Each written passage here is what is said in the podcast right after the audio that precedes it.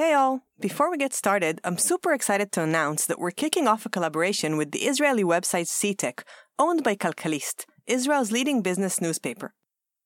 In case you've been living under a rock, simply put, CTech is the gateway of the Israeli high tech to the tech world and vice versa. From now on, you'll be able to read about our interviews on CTech as well as listen directly from there.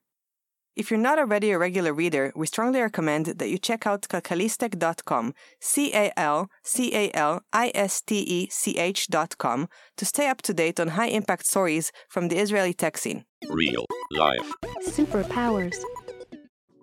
We don't get to speak to as many women as we'd like to on this podcast. We're actively working to change that. I hope that from our little corner of the audio web, we're helping some women listeners out there tap into their own superpowers and step into their full potential. I know those are big words, but for what it's worth, I mean them. In the meantime, when we do get the opportunity to speak to women founders through this platform, those interviews have always been powerful, leaving us with a lot of food for thought. This episode is no different. In it, we speak to Merav Harel. Merav is a world known expert in tech, blockchain, digital disruption, and trading interfaces. She was named one of the 100 most inspirational women in blockchain by Crypto Newspoint, one out of 36 top women revolutionizing crypto around the world by TechRound UK, and listed twice on the Women in FinTech Power list by Innovative Finance UK. There's a lot to learn from this real life superwoman. She's been through a lot, and she's not afraid to be vulnerable and authentic, sharing her knowledge and hoping to empower others on their journey. Real life. Superpowers.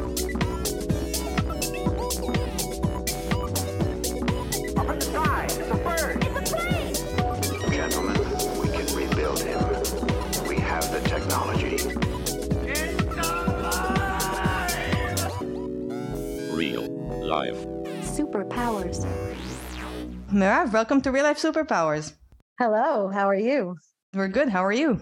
Fine, excited to be here. What are you up to these days? Mm, very interesting stuff on different uh, categories and different things. What's like the the highlight? Well, um, I'm building a new project this time my own.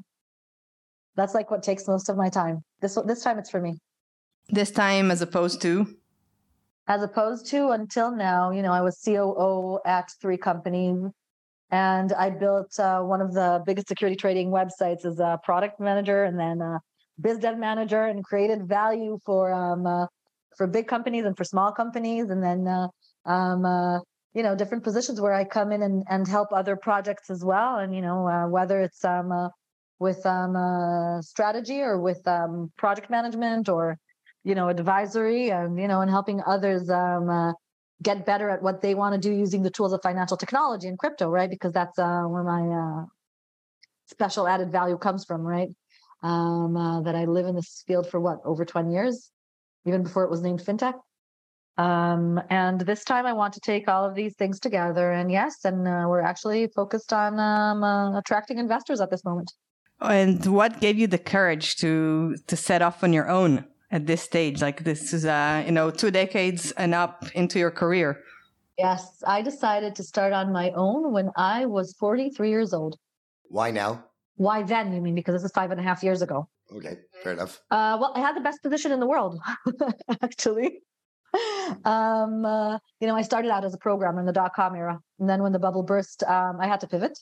So I pivoted into um, um, to become an investment consultant uh, with a license um, uh, from the Israeli Security Authority. Okay, and then I, you know, I did that for about three, four years and managed a department of in, of investment and had investment consultants that I was, uh, you know, that I was managing.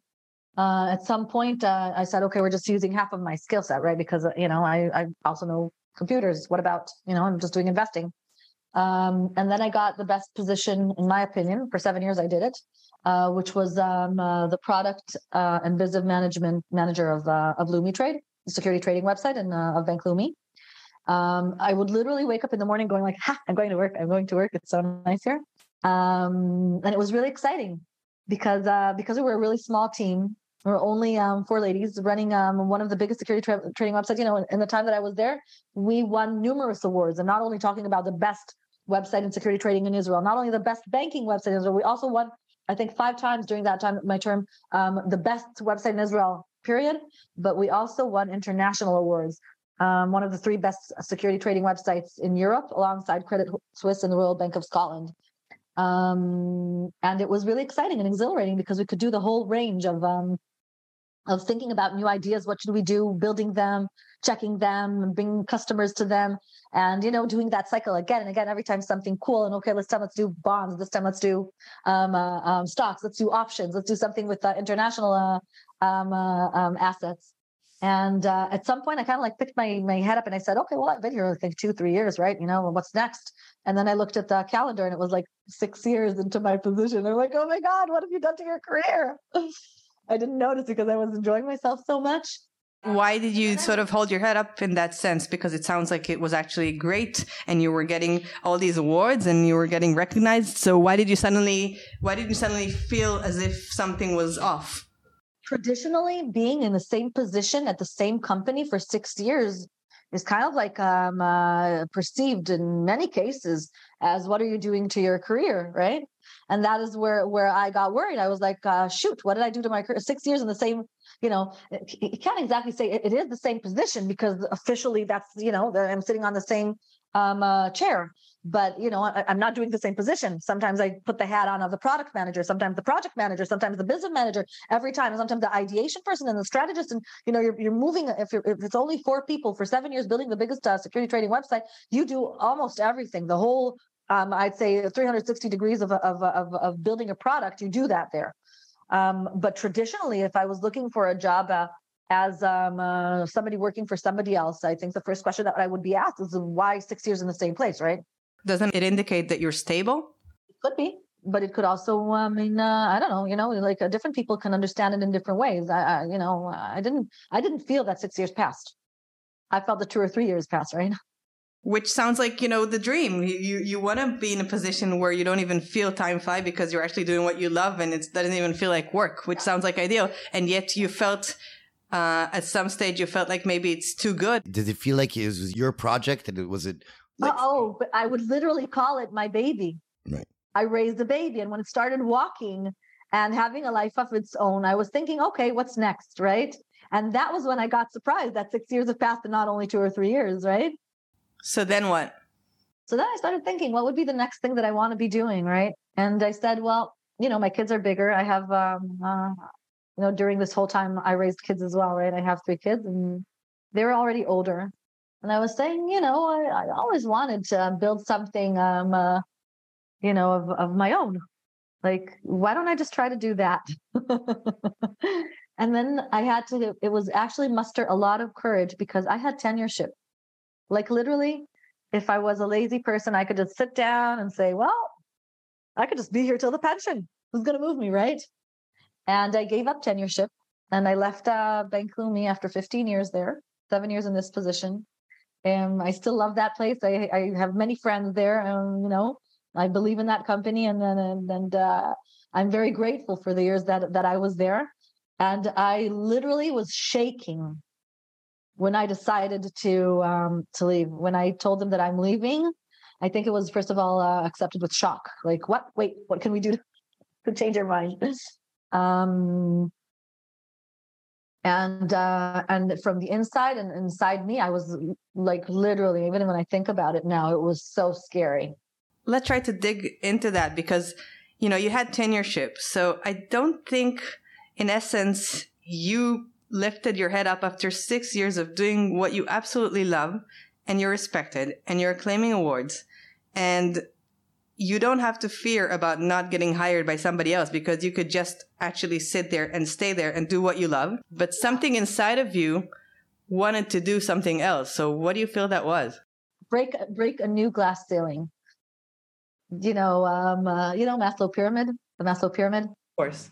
You know, number five of it, that you want to do something that you don't do for others. You want to do it for for yourself and uh, and kind of like challenge yourself. Can I do this? Self fulfillment. Exactly.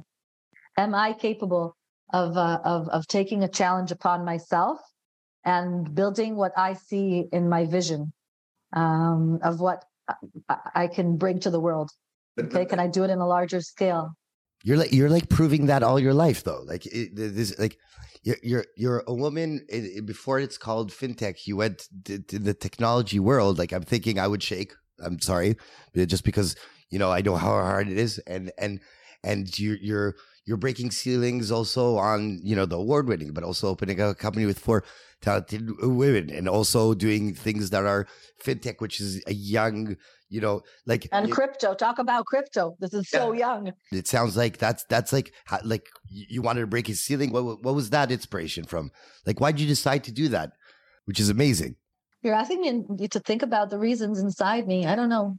Maybe it's it's um it's the the want you know wanting to challenge yourself and kind of like setting new goals for yourself and trying to achieve them and against uh, like uh, uh, any obstacle that comes it doesn't really matter because when when you put a goal and you want i think everybody has that but people use it in different ways. Like they say okay i want to go uh, i'm going to have fun right now and i'm going to go travel the world or i don't know i'm going to um, i don't know I, I want something and people go and get it right? Sometimes they they you know i i sim- i'm a geek i guess I, why why this dream and not another one i don't know though. I'm thinking of this. When you were younger, what you went to technology, right? How did that decision come? Like, how did you get to technology? Uh, uh, well, first of all, I started programming at the age of eight. My dad was a math professor. Came home with um with a Commodore computer, and sat that in front of me, and I was like, "Ooh, look at that!" And then I started playing with it, and uh, I realized that I really love programming. Um, I studied programming uh, throughout high school, and because I skipped uh, a class, I didn't do third grade. Um, I had one year before, um, you know, in Israel, I go to the army, right? So I had one year before the army, and what does a geek do? I went and studied. Uh, and then I became a certified um, uh, uh, programmer. I did, um, uh, uh, I don't remember how it's called, but it's uh, like uh, I became a programmer. And then um, uh, and that's how I went into, the, into programming. I really loved it. It's, it's, uh, you know, I was talking about this today with my daughter. I told her one of the nice things about computers is that if you do, if something doesn't work, it means that you didn't program it right. I mean, you're the one that is in charge of putting the input in. And if something goes wrong, that means that it's your responsibility. It's nobody else's responsibility. And I love that part. It's like, um, uh, you know, you, you do it, you, you create it, and then it does what you want it to do, right? And in the system, uh, you know, after tweaking and tweaking and tweaking, you get to the result that you want. Isn't that amazing? It's like you don't have outside forces trying to, um, you know, taking in different directions. It's like solely your kind of doing, right? So there's something um, uh, very beautiful about it, or very, um, uh, I'd say, simplified. It's just one parameter, right? Uh, The question is, can you do it when you have other uh, parameters that are changing and uh, different, uh, you know, macro elements that are changing and micro elements that are changing and humans around you that, you know, have different interests? And how do you now create something that is not only on one parameter, isn't dependent only on you? It's dependent on many, many other parameters, right? Can you also do that? It's interesting, right? Like a game. Yeah, it is like a game. It is a game, isn't it? A game. It's kind of like a game, although the stakes are kind of higher because, with all due respect, it's not like you're a teenager living in your parents' house. I have three kids. I have a mortgage. I have a house. How do I exactly do that? Um, and uh, and uh, go and uh, you know and uh, um, you know build this new kind of puzzle, this 3D puzzle this time. It's not just 2D, right? It's 3D. How do I do that when so much is at stake, right? Were you always so uh, absorbed into growth? Because I'm thinking maybe you know before we we hit record, you were talking about how uh, if you don't if you're too comfortable, you're not growing. So do you feel like you need to not feel too comfortable? I think everybody does. I mean, you know, growth Not sure. happens outside of our comfort zone. Okay. People decide to take challenges, whether it's playing a, a game on a, a computer game and challenging themselves there, or whether um, people that love cooking would take uh, and try a new kind of challenge ourselves with a new recipe that could be, you know, super interesting or super yummy. I think um, humans are born with goals. Look at babies; they ha- they set goals. They want to talk. They want to walk. They want to sit. They try again and again and again until they succeed reaching their goals. And I, I- it's I think it's human nature. Maybe it's turned off at some point with with with some people, or they don't even realize that they're doing this. You know, you know, raising three kids, you you see that a lot because my daughter would say, "I don't have motivation. I don't do this," and I'm like, "Wait, when you wanted to do jump rope, didn't you just sit down there?" Five hours at a time, trying again and again and again to reach the level that you wanted to do with um with you know it's a Ch- Chinese jump rope, right? With Gumi. So um you know, and she sat there for hours, days, in the afternoons, reaching the level that she wanted to leave to um, to reach. So I think that it's part of um I guess um human nature. Just we forget that the, the, the exhilaration, the fun. If everybody looks inside internally, they have goals. Sometimes they're afraid to reach them. Sometimes they stop themselves from trying to reach them because they're afraid. But the, the will to reach them is is something I think that that's inherent in, in human nature, isn't it? The- it- that's true. The the difference is the that they don't know what they want. So if you give the babies, they want to speak because they need like they want to speak. The amazing thing is knowing like you knew exactly what you want, so that willpower is there, and you were motivated enough. But knowing what you want is is like the the difference between the comfort zone. Is it not knowing what they want or being afraid to go after what they want?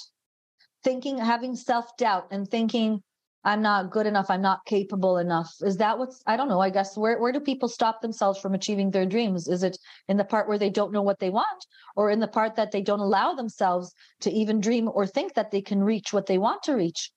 Great point. I, uh, today, it just I feel that there's so much opportunities and informations that it's what to choose.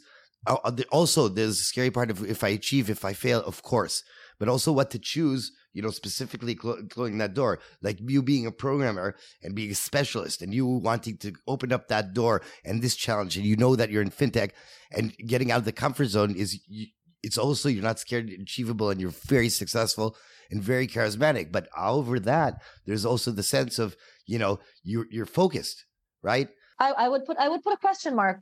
Um, even when you you choose your area of um, of where you want to succeed, Uh, when when you're an entrepreneur, when you work for yourself, the choices are limitless. Okay, okay. Do I want to write a book? I mean, all this knowledge that I'm that I'm giving people all the time, and you know, I, I give I think around eighty lectures a year, easy. I, I do two a week. Okay, easy and i'm invited from all over the world next next week i'm uh, i'm at a conference in uh, sofia bulgaria which is um, funded by uh, the us state department okay?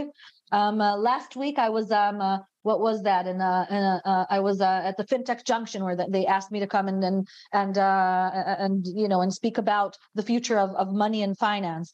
A few weeks before that i was in uh, i was invited by the um, uh, um, uh, abu dhabi government along with uh, with uh, 12 leading women or 14 women leading women in the world in web 3 okay? Which which ideologically you know so so okay so do i push myself more on giving more lectures and transferring this knowledge you know in lectures? Or do i finally finish writing that book that i've been writing for the last 3 years and transferring that knowledge right? Or do i create a series of of recorded educational tutorials that can enable other people to learn this field because what's amazing about this field of, of, of financial technology crypto web3 everything that has to do with with the future of, of of of data money all of those things everything is new. And a lot of people see this as an opportunity. They want to learn it. That's why they come up to me right? I can teach it. I i i, I love teaching right? I love transferring knowledge that i have right? It's one of the things that i enjoy personally right so do i do i build it in as a recorded course? What do i like you can you can literally fill your time with so many different options. Okay do i advise more companies or do i build my own startup right?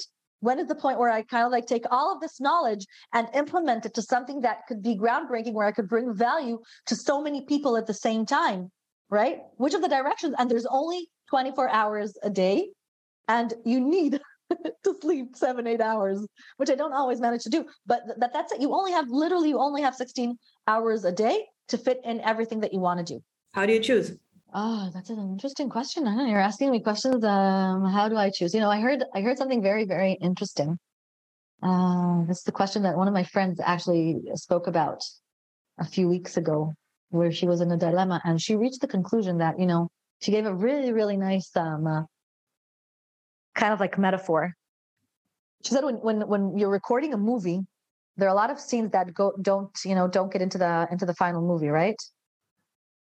The same is with your life. You kind of like choose what moves the plot forward, right?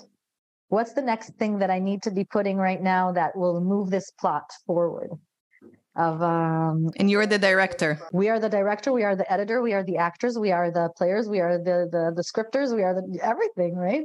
Yeah. So we decide. Do I prefer, you know, I really like one one of the things I think that that I I wish I could motivate people is not to sit in front of their TV and their TikTok and waste their time looking at lives of other people.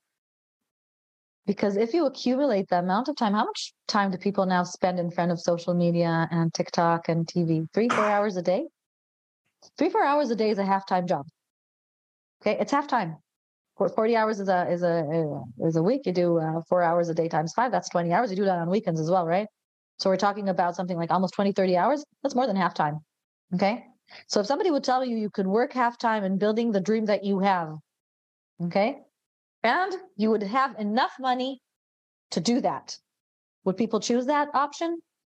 Because it's in front of them. I mean, if they're sitting three, four hours a day in front of a TV and not pursuing their dreams because they think they won't be able to sustain it, well, take those three, four hours that you're sitting in front of the, you know, in front of being passive and and and start fulfilling your dream with incremental little steps, right? So I wish I could like I wish I could do that with my kids, right? I mean, try to motivate other people, but but it's it's it's uh I, I think that's like a you know, I guess and I try to do that myself. I try to say, okay, uh, uh, why would I sit and look at somebody else's life? Why don't I try to build something amazing while I'm here anyway, right? You know, I'm here. So I, I totally agree with that notion, by the way. But the thing is that this- I had someone saying to me the uh, the next thing that maybe their ideas will come at the end of the day on being on TikTok. So they're actually achieving their goals to be a celebrity on TikTok, which is you know very sad on my sense. Uh, Being older and, and uh, what I think of things, but that you see a lot of people have those ideas. They don't know what to do. So they go on TikTok and then they become the TikTok person.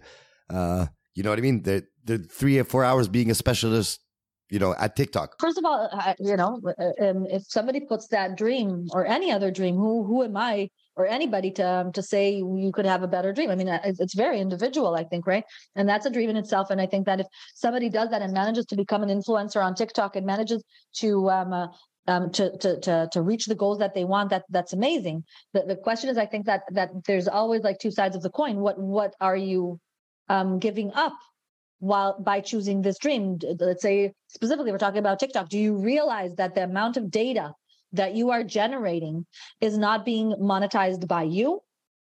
Okay? If you want to do that do that on web3 at least let the, the data be collected about you and monetize it right?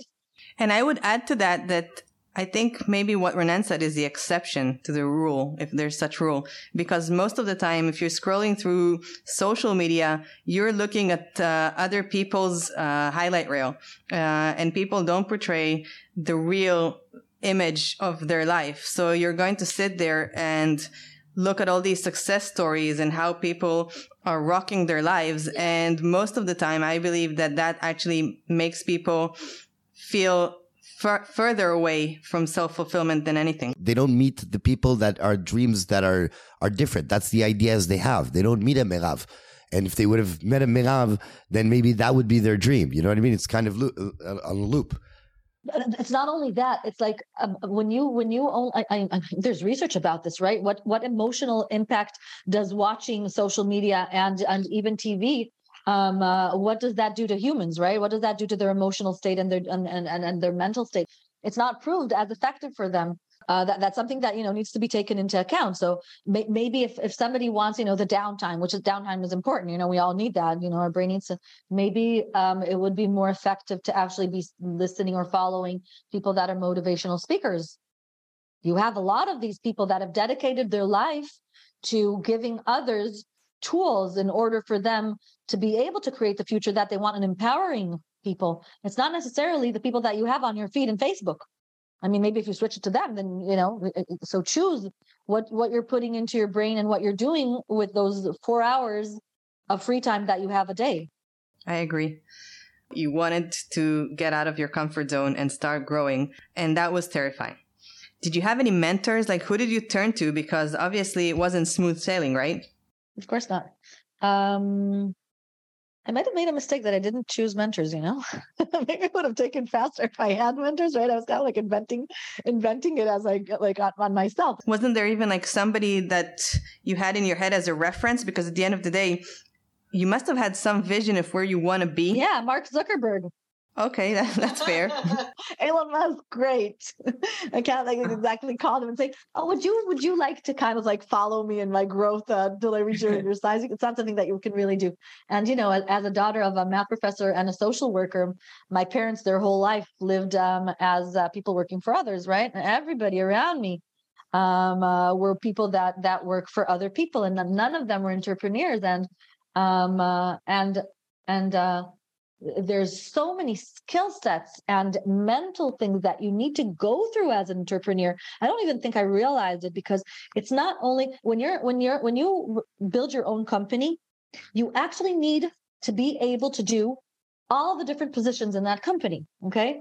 You need to be the ideation person, the strategist, the financial person, the marketing person, the social media person, the everything person, the p- person that works, the product manager, the project manager. You're everything. Okay. The salesperson, the business person. Okay. That is a skill, the, the amount of skill that you need to accumulate, the learning curve that you have to add to yourself, which is uh, on the one hand, the how to do this, right? So, how do I do the finances? What does that mean?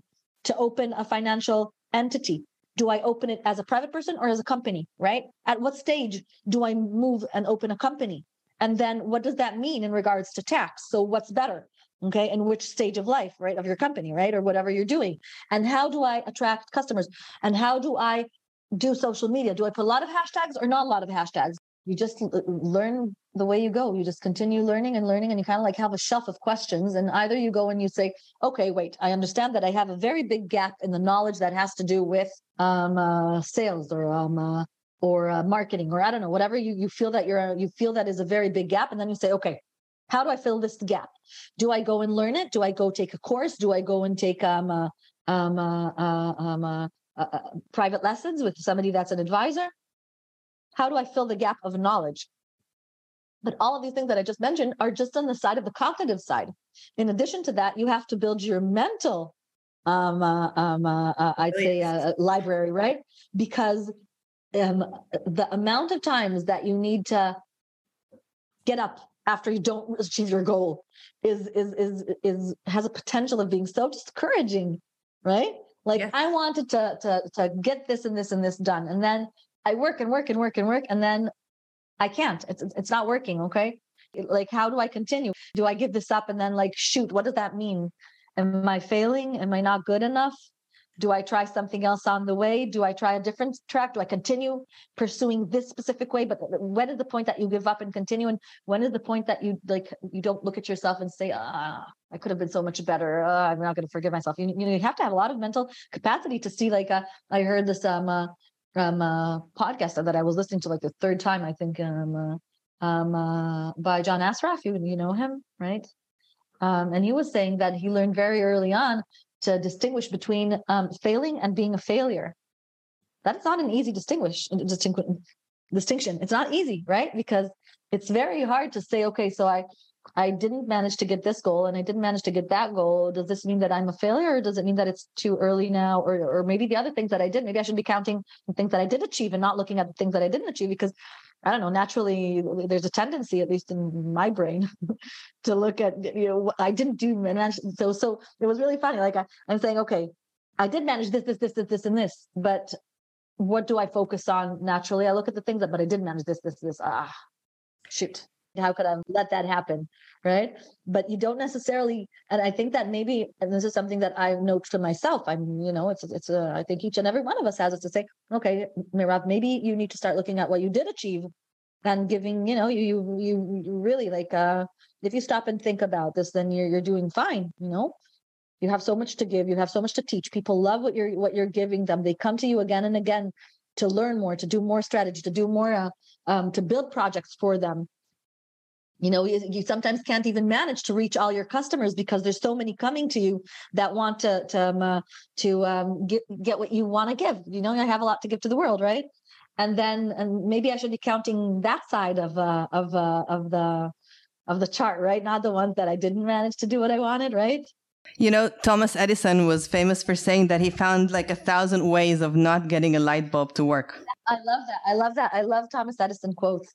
I mean, it's not what is failure. Failure is just achieving something that you didn't have as a goal. Beautiful. That's all it is, right? What's failure? For somebody else, that could be success because that was what they were trying to do, right? It's just that I set a goal and I didn't necessarily reach it at the time that I wanted. So I can translate it in my brain to failure. But is that really failure?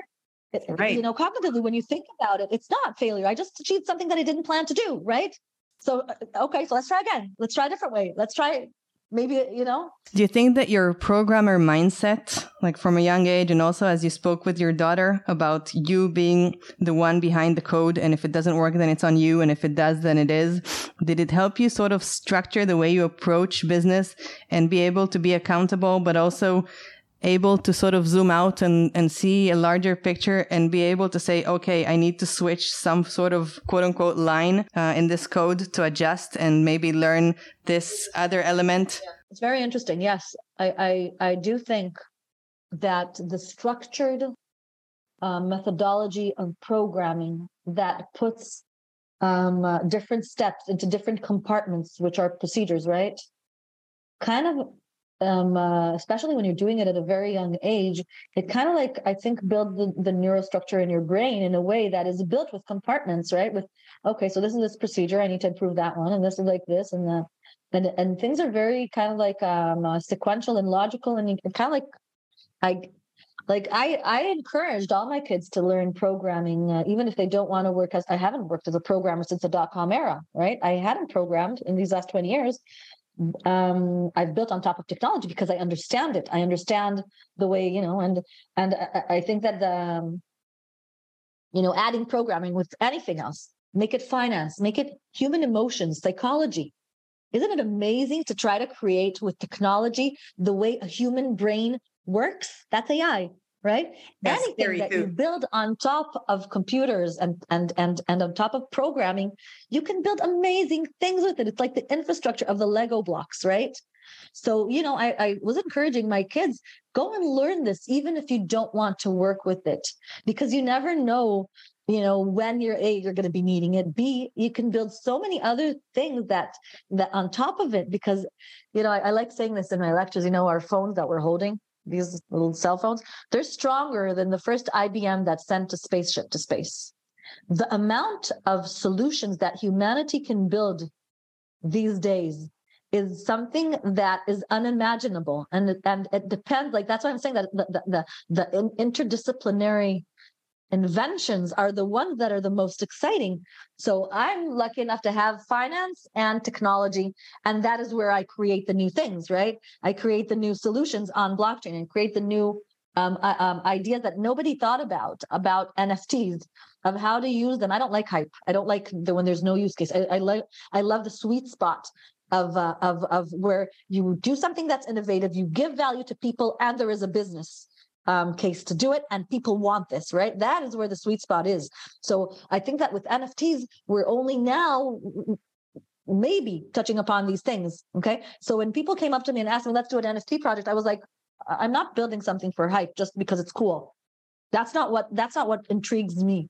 Let's, you know, let's find the things that are that are interesting. So I think that that the the the, the interdisciplinary, if I circle back to that, if, the, the the idea of taking different um, worlds of knowledge and combining them in order to create value and the new step that that a lot of humans and a lot of people and a lot of um, uh, can get value from that that is where it's really interesting isn't it? Yeah, and you can do that with anything with anything. Take uh, you know um, um, art and or medicine and add that to technology okay and add that to the computing power. Like anything that you can you that interests you human relations okay? And and and uh, negotiation skills with technology. Imagine what kind of a beautiful ai system you could create okay? Anything when, you combine it with technology it's like it's kind of like putting a, a special special uh, ingredient of magic dust right? Where you can create new things. It's amazing so um uh, so i think that that's uh, kind of like a, yes I, I I- do believe that teaching um uh, young young young people um, even if they're young at the age of 40 learning how to code and how to program and and and and learning the the the, the basics of how how a sequential logical sequence of steps can reach something is is a tool that that is uh, is very um, uh, helpful and useful and, and can become an infrastructure for building amazing stuff. And How do you take into account? So you got the logic uh, pan down, but how do you take into account in the mental health, um, uh, in you know the people? Like you know you disappoint people because you have to you know do something that they won't like as an entrepreneur, or or people don't understand how amazing the you know, negotiation AI and they just don't get it yet, and they're ta- talking about it like the mental the mental part of being the entrepreneur and i'm taking into account that you're self-reliant and you can create and you understand everything the thing is there's people and you you know the mental part you're t- like you talked about skill set but there's also the emotional you know part which is really difficult First of all, it's a great question. I think I would divide it. Okay. So you have what you do, you have the logical stuff, you have the skill set, right? You have um, the entrepreneur thing that you need to kind of like be mentally capable of of sustaining that on long terms because you're, you're running a marathon, it's not sprints, right? And you see results of, of things that you've done like two, three years ago, you see it two, three years later. Okay. Um, uh, so you need to have the the the um, emotional and mental capacity to live with them. It's not instant gratification, right? That's one thing how do you negotiate or talk or or explain to people the, what they could be receiving by you know that's that's another skill so that's like you have the internal negotiation with yourself you have the external negotiation how do you talk with humans right so uh, or how, how do you you know how do you communicate them because it's not that you can't control Right. So that's very interesting. I think this this question is very relevant to um, uh, some people are born with it. You know, some people are born with the ability to negotiate and talk and sell things. You see a lot of people like that. I mean, one of one of my kids is like that. She was when she was three years old, and we went to to daycare with her. You know, there were like puzzles on the table, and kids would come and start doing their little puzzles, and you know, and at some point the daycare would continue. She was sitting there. I remember her at the age of two and a half, three, sitting there and not looking at the puzzle, but looking at the other kids. And she would she would look at them, then you'd suddenly see her smiling, going, huh. and then seeing a few minutes later, like, ha, right? And what I didn't realize at that time, and I only saw later when when I saw her her interpersonal um, uh, um, uh, skills, I realized that what she was busy doing at that time was learning humans and their reactions and their emotions and and their um, communication between each other and she is is amazing in human relations right Uh, on the other side of that um, i'd say if you if you call it um, scale of of how good a person is in human relations you would have the other side of people that are on the on on on i'd say on the on the, the verge of asperger's right? That they understand machines so so well but they don't necessarily have the skill set to communicate with other humans which are not machines right? There's a whole lot of uh, different stuff happening there. Um uh, and um i guess the way for people that don't have this naturally is to acquire that knowledge by by using the analytical brain and going and learning so go and take courses of negotiations. This is something I think on the second year of myself being uh, outside and, and as an entrepreneur, I decided to go and study negotiations. Now it wasn't completely new for me because you know my my BA and my master's degree I did I, I had um, business and communication. Okay, and my thesis that I wrote is interpersonal nonverbal communicate is about interpersonal nonverbal communication between people. Obviously, right? Um, so this intrigued me even as a 20 year old, right? Um, but I, I, I felt that I need to improve this skill further in order to not waste energy, okay, and be more effective in in the interactions that that I have around me. So I actually um, did another master's degree. um, how many hours are they in day again 16 yeah, I, I now have a, a degree as um, a negotiation specialist. I don't use that. I don't, you know, I don't, uh, I don't uh, come and and help people with their negotiations. It's not one of the uh, skill sets that I feel comfortable enough in uh, in teaching others. There are people that are naturals at it, right? For me, it's it's something that I wanted to learn more. So I'm I'd give myself um uh, I wouldn't give myself a grade A on that, right? I'd give myself a B. Okay. There are people that are if you want to go and learn, don't learn that from me, learn that from others, right? I wouldn't mess with her B. no I'm, I'm just wondering if she framed it behind her when she's doing a negotiation you know no, I don't. I don't really, really. I don't. It's like embarrassing to even talk about this, right? Um, uh, my, my strengths come in different areas. Okay.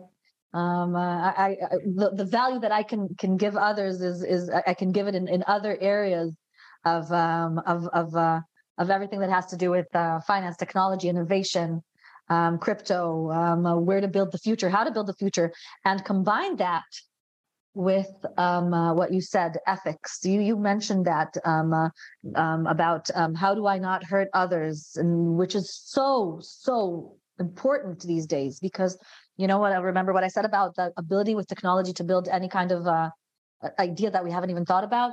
There is the the ability that exists today can create various kinds of futures.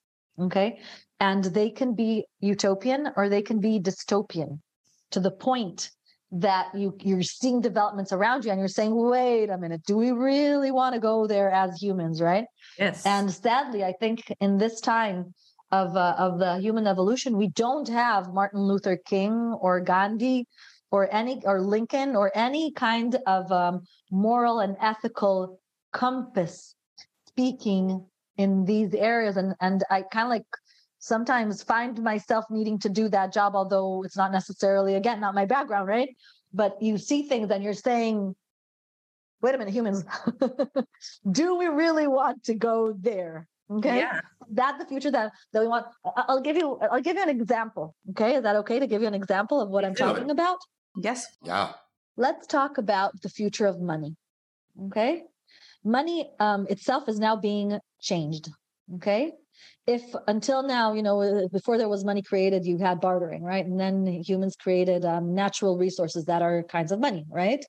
Um, gold uh, salt seashells every area had their own little um, uh, natural resource. And then came government created or central bank created currencies right? So every country has its uh, its own money right? We've all been born to that. It's a paradigm right?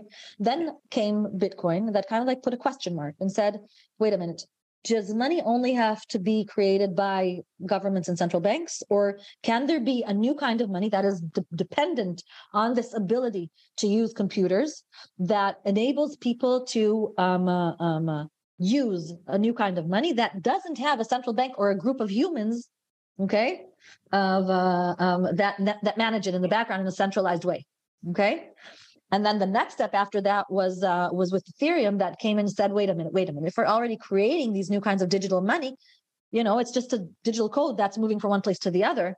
Why can't we program them? Okay. And they created smart contracts. Okay. So wherever we look at the evolution, um, we're seeing many new things with smart contracts. We can do many things. We can put in the money itself rules. Okay. That means that I'd say, let's say I'm transferring Noah some sort of fund. It'll only be liquid if something happens. Okay, that's what you can um, create these days. And then the next step of that evolution is actually being taken now into account by central banks around the world that are creating central bank digital currencies, CBDCs. Okay, just the digital shekel, the digital dollar, the digital euro, the digital yuan. Okay. Now everybody looks at them and is raising the questions about okay, what about privacy? Everybody's going to know when you're buying, when you're selling that is not the most ethical question that is, can be raised. The ethical question is what do you program inside this new kind of money?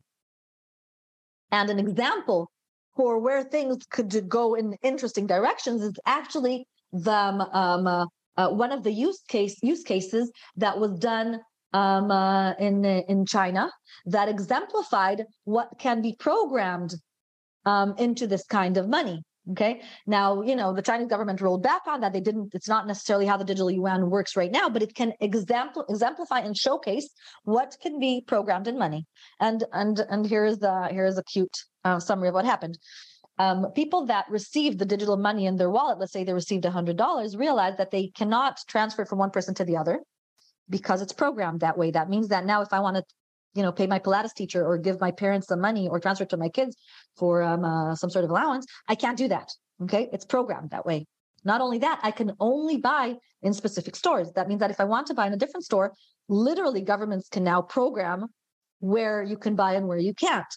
Wait, when you go inside the store, the money can work only if you want to buy specific things. That means that theoretically it can be programmed that you are not allowed to buy cigarettes or not allowed to buy meat because it is polluting the area or you're you're you're you have only 1000 shekels a month to buy gasoline for your car. It is programmable into the money okay? And and the last thing is that in the in the pilot that that they that the chinese government created was that you couldn't um uh, if you had leftovers in your wallet it could be taken away from you. It, it burns right? It goes away okay now when you think about this technology this ability to program money, you can imagine a lot of different futures that humanity can have based on this technology, right? You could say, um, uh, um, uh, you know, you could give people um, incentives to do good things, right? So people that donate, they're going to be getting something back, right? Or people that, um, right? On the other scale of it is that you can control people to the point of their money won't be working if they don't do what you want them to be doing. Yeah, it's like the opposite of a decentralized network. Yes. Yeah, exactly. Exactly. Okay. So now we, as creators of these technologies, knowing what can be created, need to stop and think do we want to really create this kind of future? Do we even sailed. want to start playing with programming money, even to give incentives to people about good behavior? The moment that we go and we want to modify people's behavior with the program inside their money, what are we treating them as adults that can think from them for themselves or as people that got allowance? And is that where we as as humans want to evolve as a society? Isn't it too Okay? late? I hope not. Okay. And, you know, this is interesting. This came up. We were speaking. Uh, I was invited. Um, uh, what was it fifth to last week, the week before, um, uh, to the um, conference in Eilat of the CPA Association in Israel. Okay, and I was sitting there on stage alongside the regulators. You had the tax authority, which are my clients. You have the um, Israeli SEC. Okay, uh, they're also my clients, and you have another regulator from. Uh, I don't know how they're called in English. Uh, shoot, another one of them that has to do with uh, with um, uh, um, securities and uh, and stocks and uh, you know, and and and we raised this question: What is going to happen with these central bank digital currencies? Because who decides what to program in that money? Is it a group of div- diversified people?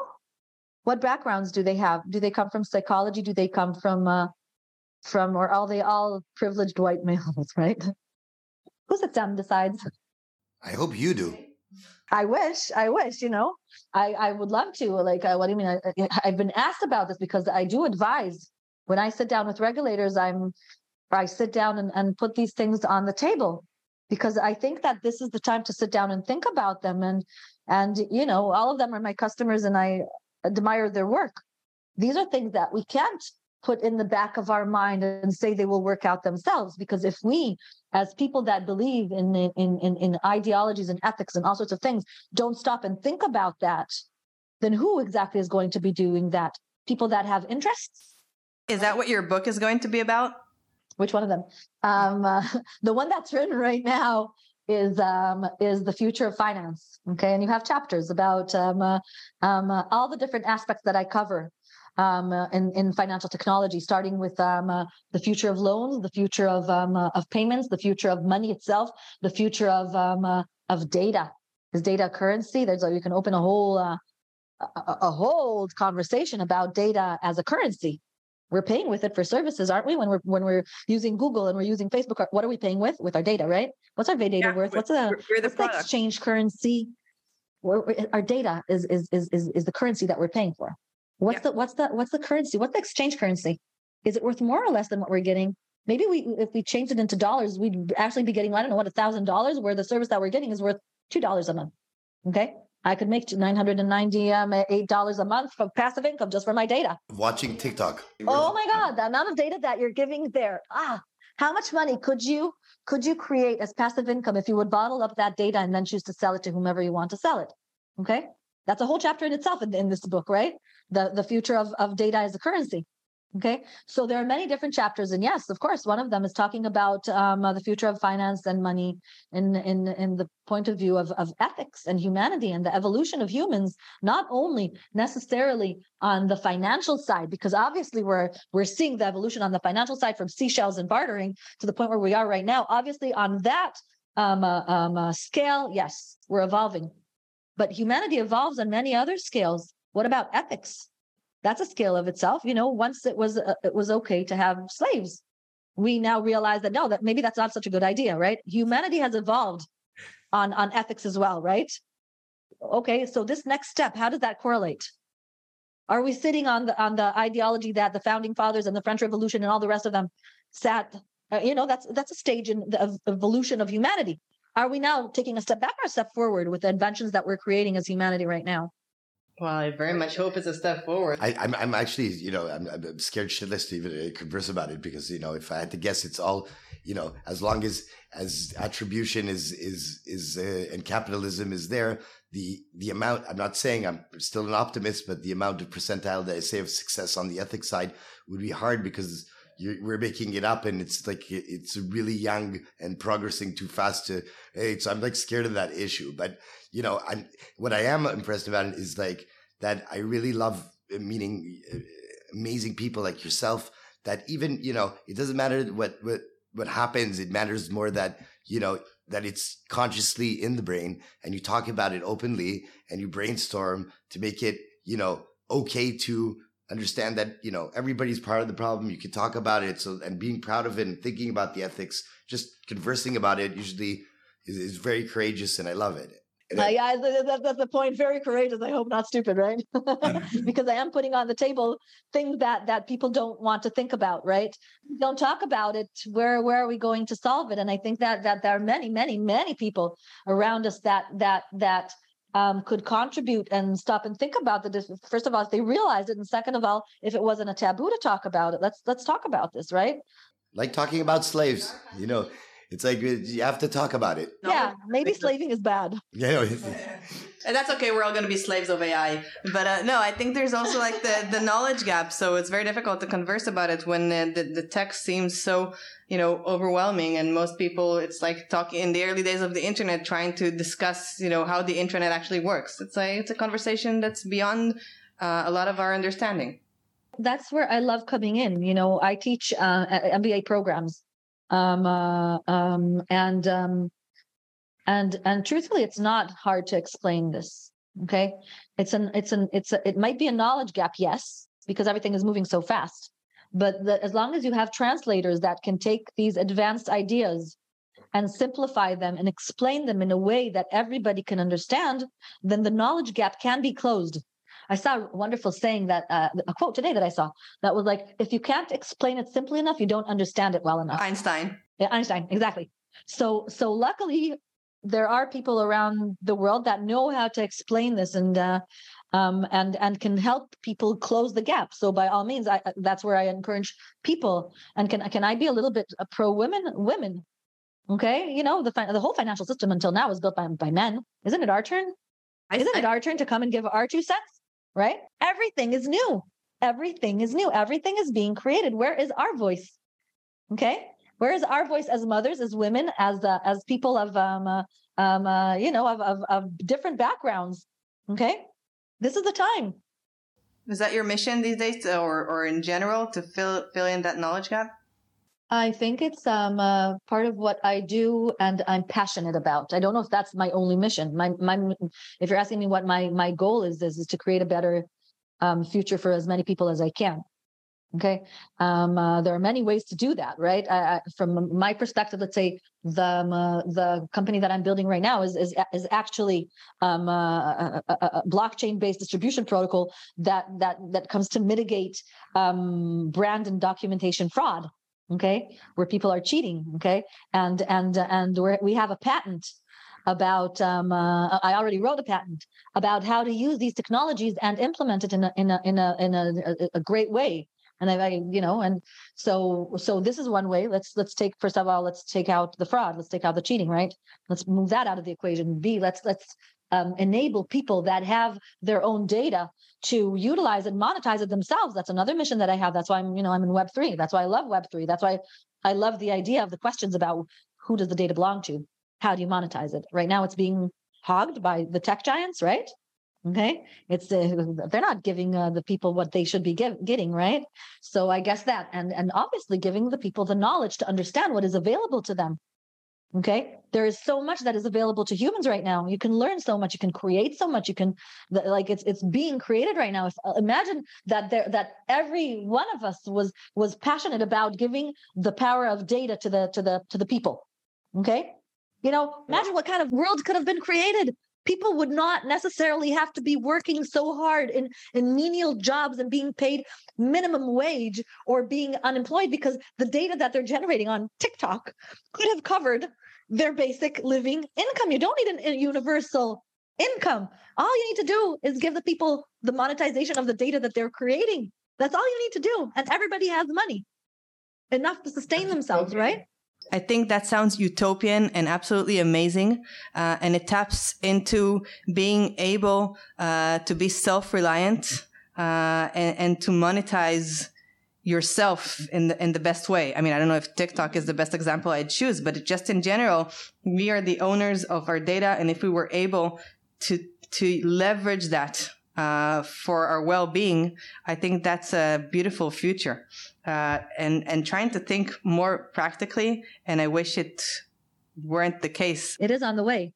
I mean, if you look at the developments on Web three, if you look at what I'm, what I'm, what, what, what you know, what I'm building right now, it's different solutions. It's like re- recreating the internet again. This time on, on Web3, which enables the data collection and, and finding ways to, to, to, to solve real world problems that, that the, that humans have using this new technology. Now, the thing is that, you know, uh, earlier we were speaking about the Gartner um, uh, graph, right, of, of, of, of, with the hype, right? And I, I, don't know if you remember that goes up and then it goes down because the hype was at the top, and then come the interesting developments. Okay, so if we're looking at the new technologies that have to do with financial technology right now, especially in the areas of crypto and NFTs and blockchain, what we're seeing most of the time is the hype part. Okay, of the great ideas that the kids come up, it's really cool, it's really classic, but they don't have a business case. They're not necessarily solving a real world problem. Okay. Therefore, inevitably, just like in the Gartner graph of, of, of, of, of technology adoption, the, the, the, the drop is going to come. Okay. And we're seeing that with crypto, we're seeing that with NFTs. But the interesting part comes after that with the new projects that come that take into account this technology. How can I apply this in a way that gives value and solves real world problems? Okay. Now, if you look back at the, the two, three pro- projects that I've I've done with NFTs, where we did it with the College of Management and the CF, um, uh, CPA Union, we built NFTs of certification. Okay, to exactly to showcase how NFTs can be used in in, in the prevention of uh, of uh, of fraudulent certificates and degrees. Okay, that's the way to solve it, right? Okay, so we showcased that it's possible. Nobody thought about. Nobody like it's it's, it's something that you know uh, uh, we were the first in the world to do this in the CPA Union. We were the first to do it in Israel for the MBA program, and the first in the world after the Samsung University in South Korea of Samsung that did this for a few certificates. Okay, so when we did this with the College of Management for the MBA program, it's not only the first in, in Israel; it's the first in the world to implement this solution in order to to to prove that degrees are authentic okay? And and and and when we did it with the cpa union again we showcased that again okay? So so these new developments and new technologies can not only create hype they can real they can create real world value okay? And that is where the spe- sweet spot is. How do they solve problems that exist already?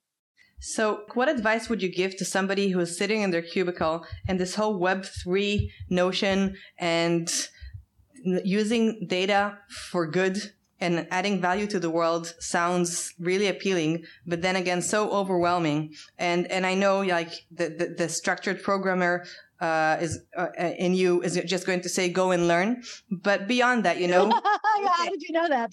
well, we've been speaking for uh, a while, um, but you know, it's it's bigger than that because even if you want to go and learn, then you know, it's like there's so much data. Again, data. It's very confusing. Uh, so I would love to sort of get a, uh, some advice from you on how to sort of screen noise and understand how practically it's uh, it's possible to actually get a grip on this new world beyond that, asking me to go ahead and build um uh, a digital course that anybody can learn.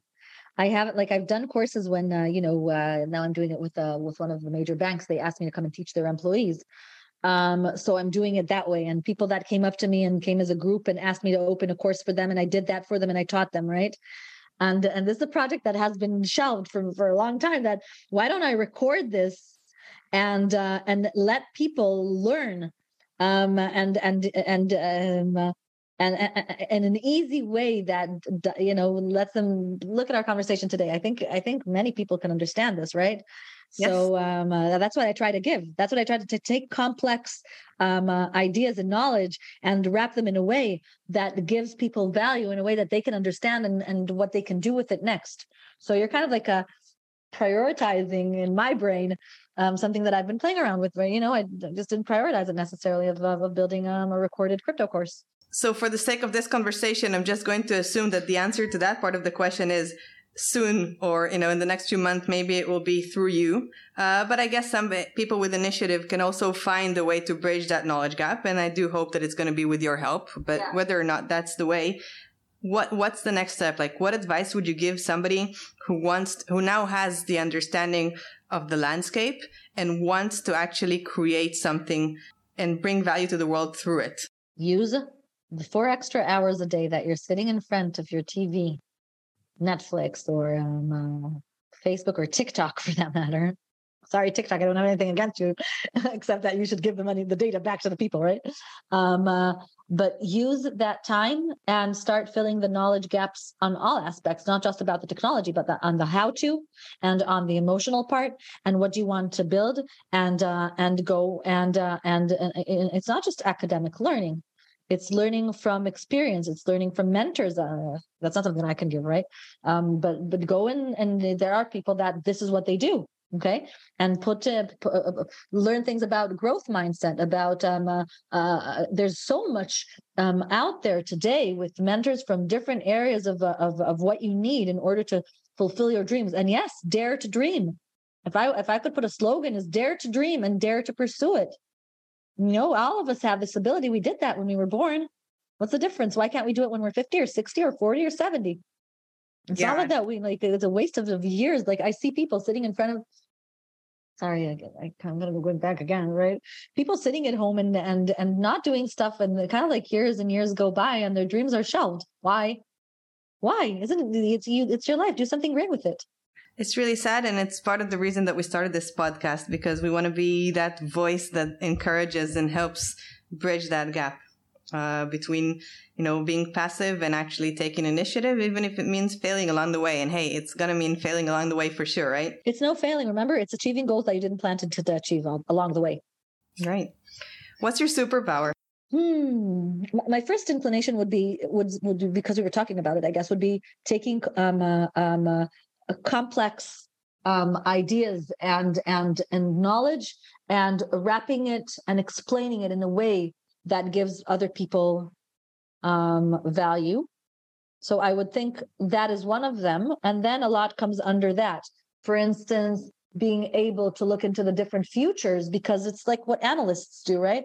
You kind of like see where are things heading where is this going what kind of what what could be created on these technologies and where would that bring us on the different aspects and then taking that complexity and wrapping it in a way to bring it down to um uh to um okay so the steps that we need to do are now this this this and this and that's a lot of what the advisory and the strategic um help that i that i that i give companies and regulators um and you know even private people that that's part of what i give I sit down and I, you know, and I and I sit and and that's what I do. You know, I I look into them. Okay, what are we talking about? The third thing I think is um is looking about maybe it's the same thing. I guess is trying to find that that place where different parameters um, fit together in order to create what you want to create. Okay, that sweet point of of uh, where you you're giving value, therefore people want that value. Therefore, the business case of what you're building is useful, and it's using innovative technology to solve a real problem. That's five things, right? And and and finding that place because that's I think that's where where beauty is, right? And that place where you're getting value, you're giving value, you're doing everything, right? And, and you're solving problems. So um, with the technology, with the innovation, and that's a, a lot of why why I'm invited to um, uh, to come and come in uh, and uh, and again and, and advise and strategize and think together on board of directors of, of different uh, you know um, um, I think that's kind of like the added value that I can bring and um, and I enjoy you know I enjoy helping people I enjoy helping companies I enjoy building a better future for as many people as possible I guess right Yeah, and I think also talking to you, you also have that uh, vision to be able to see the, the the optimal intersection between different worlds. hmm. I don't know if I could do that let's say on the medical world or worlds that I don't have enough knowledge on No, but on the ones that you do have. On the ones that I do, yes, of course. Everything that has to do with blockchain, crypto, money, um, finance, uh, trading, um, uh, payments, um, uh, loans, all the rest of it. All of these new worlds that are that are combined between finance and technology. Those sweet spots. Um, yeah, those are where where um, where I can build those things. And your kryptonite. My kryptonite. Oh, this is embarrassing. Self doubt. Oh yeah? I wouldn't guess. I'm not being cynical. Really? Yes. Oh God, that's the behind the scenes of this. You can you can censor this part. Of course, self doubt. Am, am I good enough? Am I doing enough? Why isn't this fast enough? Maybe I'm maybe I'm uh, not adequate enough to do this. Self doubt. You're overcoming it, so how? Trying harder. I don't know. Uh, trying again. Trying again. Trying again. Not giving up. What can I do? I think also you're able to sometimes balance out that voice. I think maybe it's like a voice in your head that's there. But like you mentioned earlier, you have that feedback from reality that helps you remember. Exactly. Well, yeah, uh, it's it's about remembering. Definitely, it's about remembering. I think I'm I'm pretty lucky because, you know, one of the things that I learned on this journey is choose who who you surround yourself with. You know that you're the average of the five people that are closest to you. Choose those five people very carefully. It's amazing that you're saying that, you know, because when you were talking about how you headed up off uh, as an entrepreneur for the first time, I was thinking of asking you exactly that. I was thinking of asking you who the if if this is somehow related to being the average of the five people around you. Did you have like references uh, of people on their individual journey? I had to weed out a lot of people. I didn't have that, but but during this journey, I learned how to synthesize and, and know what kind of people I enjoy surrounding myself with, and I can give you the exact traits. Please do. Well, number one, empowering people. People that um, are there to remind you when you forget how wonderful you are. They empower. Okay. Like, like, you know, sometimes people joke and they kind of like banter with each other. I, I, I, I think it's much better to surround yourself with people that that empower you, that tell you you're amazing. Look at your beautiful eyes, Noah. Okay, look how smart you are. Look what you've done. Okay, to remind you in those moments of doubt you know. So first of all, people that are empowering. Second of all, people that are positive. Okay, not people that are like you see people. Life, life is not easy. You know, I, I didn't say this until now, but I, I have two children that are are um, uh, known as disabled, recognized as disabled. Okay, hmm um, it would be so easy to give up for them, for me, to just say, ah, life is shit. It's easy because life, you know, I, I say this to my kids there's gravity. Gravity isn't good or bad, right? But there are illnesses, there are um, uh, things that happen that you don't necessarily have control over. Gravity exists, germs exist. Are they good? Are they bad? Depends on who you are. I mean, if, you, if you're building a house, it's good that there's gravity. You don't want your house to fly in the air, right? But if you're if you're falling, it's not good. Okay, so they're not good or bad. They're there. Now you can sit down and be bummed because gravity is there and say, ah, there are germs. I got sick. Oh my god, you know, my daughter had to go through major surgery um, uh, two and a half years ago. She had to learn how to walk again at the age of twelve. Oh, She got to a point where she was on a wheelchair. In six months, her body deteriorated to the point where, where in order to save her, I had to stop everything. That's maybe why it took me five years, right?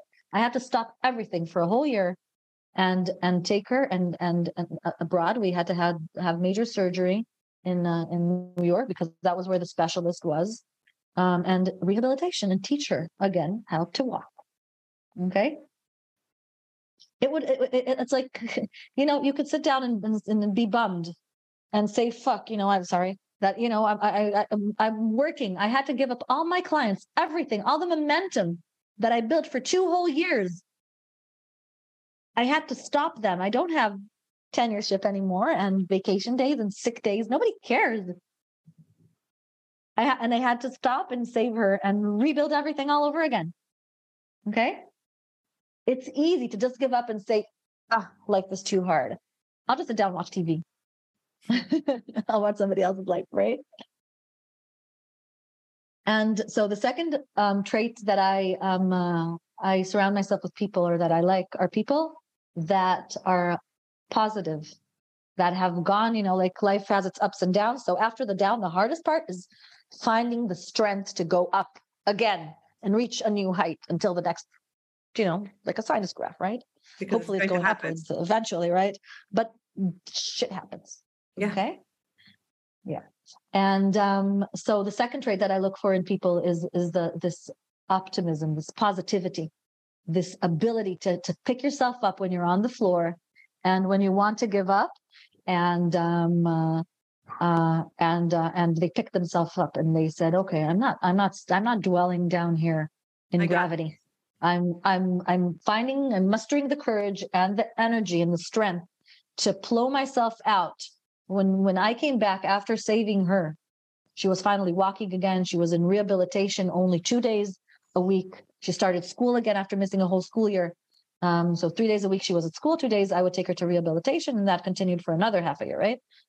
I remember in in the three days where she was at school, she would wake up and go to school. I would wake up, and this is after me giving up everything that I built, right? Not wanting to wake up, saying, What am I doing here? Why am I still here? Like, I don't have the energy to even get out of bed. Just why do I have to wake up again and be in this reality? Like I've done my part. I've, you know, I've done the best that I could. And like literally, you know what? I, I didn't even know I broke two bones. I was doing with two broken bones saving her. I only realized that after she was fine, I went to the doctor and said, okay, I have pain here and here, you know, like, uh, let's I don't know what happened there. The x-ray, I had two bones broken and I continued. Wow. Okay. Okay. So it's so easy to just give up. It's like, you know, giving into gravity. So the second thing that you want is to surround yourself with people that have gone through this and know that when you're down, they remind you, sun shines tomorrow. No, you can build again. It's okay. You can do this again. You can do build it better. You can do anything. The sky is the limit. You can do again. And yes, maybe another part of gravity is going to hit you again along the way. So you take a deep breath. You go through the. I built an algorithm of how to get up when you're down, right? When when life hits you too hard, and you continue again. So that's number two. Number three is that people that you can think about, think about with, like sit down and think about, and they're smart and they like to think about questions on different disciplines, like philosophical, ethical, where the future is going. Think about ideas. I love that. I love the ability to think about ideas in the future and everything. So uh, you know, and then there's the rest of it that it's recuperated and it's just one, not one-sided, and all the rest. But I think these are the three major things, and uh, and I'm lucky enough to have found along this journey people that these traits exist in them. So if you're asking me what happens when I have my self doubt and when I wake up in the morning, or I have luckily these these people that that I can write to and say. Uh, like, why am I even trying? Why am I doing? I wanted this deal so much and it didn't come through. And I've been working a year and a half for it. And it didn't come through because something happened on a macro level or something else happened, right? And and you know, and then they're there to empower me. Merav, you're amazing. Look what the, the things that you achieved. Look at what you how much value you've given to people. Look at what you've built. Look at the, you know, the value of what you've built, how much it helps people around you. And okay, so one deal did not happen. So you wasted X amount of hours. It's not wasted. You learned so much on the way, right? You achieved so much during trying to reach this goal. So you reached a different goal that you didn't want to go reach. That's fine. You didn't fail. You're not a failure. Thank you so much for being so transparent and vulnerable and not trying to portray a picture that's flawless and is free of self-doubt and and for revealing also that personal part of your journey that is so significant and could have so easily made you completely stop. And I think the fact that you kept going and the fact that you literally helped your daughter learn to walk again and then figuratively had to learn to walk again business wise is so inspiring. And I hope that you're aware of just how powerful and im- empowering you sound and are. Really, I hope I can give value to humans. I like today when Sham asked me, um, uh, you know, uh, come and join this podcast, and I was like, wouldn't it make more sense if I joined this podcast when I was the size of Elon Musk, like, right? And he was like, you you keep forgetting what you do. So, um, so if I can, even if if at this stage when I still feel like I'm I'm a chick, I haven't achieved like half of the goals that I want to be achieving, right? If I can help others in any way, obviously that that fills my heart with a lot of with a lot of joy um uh, so so thank you I, I hope that the, our listeners will also feel that that i that they got something from uh You, you have to hear that certainly do. yeah you think so Yes. Wow. All right. All right. So first of all thank you. I appreciate that very much. I'm happy to hear that. Well, thank you so much. Uh, I hope your book gets written and your course happens and that in general, uh, you're able to keep you're doing and impacting and and trying to make the world a better place as as grandiose as it sounds. Uh, you know you you you certainly seem like you're breaking it down into incremental steps and and i'm so glad that you are. Thank you Real life. Superpowers.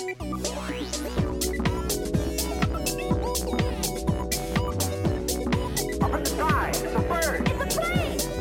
Gentlemen, we can rebuild him. We have the technology. It's alive! Real life. Superpowers.